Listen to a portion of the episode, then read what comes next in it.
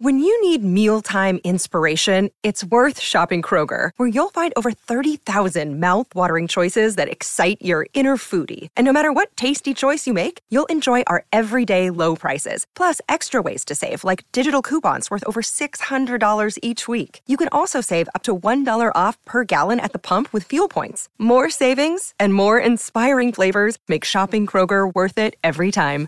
Kroger, fresh for everyone. Fuel restrictions apply. Another day is here, and you're ready for it. What to wear? Check. Breakfast, lunch, and dinner? Check.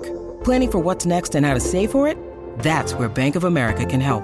For your financial to-dos, Bank of America has experts ready to help get you closer to your goals. Get started at one of our local financial centers or 24-7 in our mobile banking app. Find a location near you at bankofamerica.com slash talk to us. What would you like the power to do? Mobile banking requires downloading the app and is only available for select devices. Message and data rates may apply. Bank of America and a member FDIC. Talking all things baseball with former Marlins president, current CBS MLB analyst David Samson. Check out his podcast, Nothing Personal, wherever you get your podcast. Great stuff there every single day. All right, on to the diamond now, David. Let's start with our Atlanta Braves here locally. Dansby Swanson has left town. Do you agree with the Braves' decision to not put up the extra cash that he was looking for? 100%. The best front offices know when it's time to let a player go, and they don't do it too late. They do it either on time or too early. The Tampa Bay Rays are a great example of that. And again, my 18 years, I, I unfortunately would hold on to players sometimes too long or, or trade them way, way too soon. Uh, what Dansby was getting, your, your Braves front office is really smart forgetting the fact that they won the World Series eh, just a few years ago. The reality is that by locking up all the young players they did, they're making choices and they're choosing upside. And there, there's a chance, a really good chance for overperformance of these contracts, meaning the players will play better than what they're getting paid. There is no way that Swanson can pay can play better than what he's currently getting paid. And if you stick by that philosophy and try to get overperformance by players versus their contracts, you're going to win more than you're going to lose. And Alex has been really good at doing that. Another guy that uh, had an arbitration case not go his way this time around was Max Fried. He's obviously the ace of the staff, second in the Cy Young voting. Do you think that could be a bad sign for the team getting a long term deal done with him? Yeah, I'm going to talk about this on tomorrow's Nothing Personal, but I'll say it to you first. I promise you that Max Fried has zero ill will toward the Atlanta Braves for taking him to arbitration and losing arbitration. Zero. It is all manufactured. Agents use that to try to make owners uncomfortable with arbitration, to try to get owners to settle, to try to get owners to overpay in the arbitration system because they they're told by agents, "Hey, my guy's going to be unhappy." There's not one player I had, and I went to arbitration so many times over 18 years, including with players I just traded for, who I met in the arbitration room for the first time and I became very close with Kevin Gregg is the is an example of that. Or I went to arbitration with Miguel Cabrera, Cody Ross, Dan Uggla, all people who I had great relationships with. Uh, that is very much an agent driven concept. Max Fried is going to perform.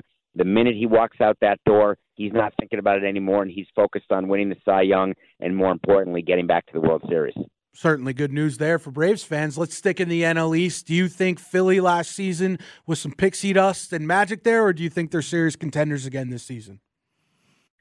Well, man, they got better, didn't they, with Trea Turner?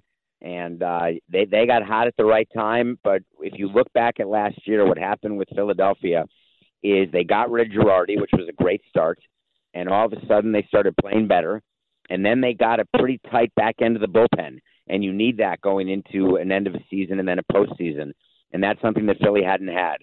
Don't forget they're going to be without Bryce Harper for half the year. He's hurt, but the addition of Trea Turner is very helpful. But for me, even with their moves with Trea, with the Mets moves, whatever you know, exchanging Degrom for Verlander, the best team in the National League East is still the Braves, and that's not because I'm on the phone with you. That is what I'm going to say when I talk about the season or predict what I think is going to happen this season. The Braves are so deep and so good, and to have a full season with Acuna, who I'm assuming is healthy, uh, makes them the best team in that division. A team that could be challenging the Braves for the NL crown is out in San Diego. David, is it financially possible for them to hold on to all those stars? Absolutely not.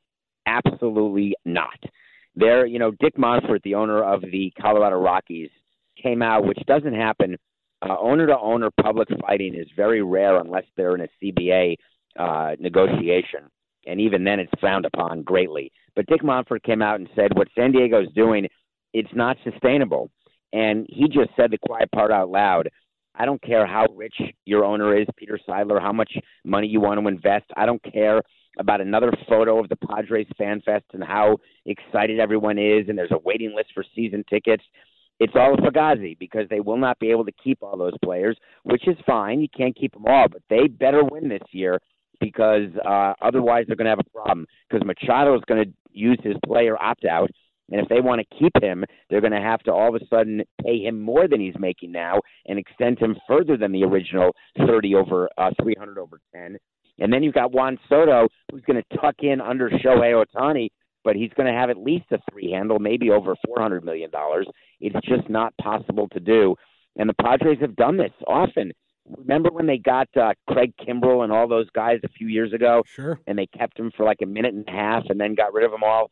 I think that uh, they're building back up and trying it again and taking advantage of the Dodgers, who are trying to not really crush the luxury tax threshold. So uh, this is a huge year for the Padres, and it's not successful unless they win the pennant. And I don't think their pitching will allow them to win the pennant.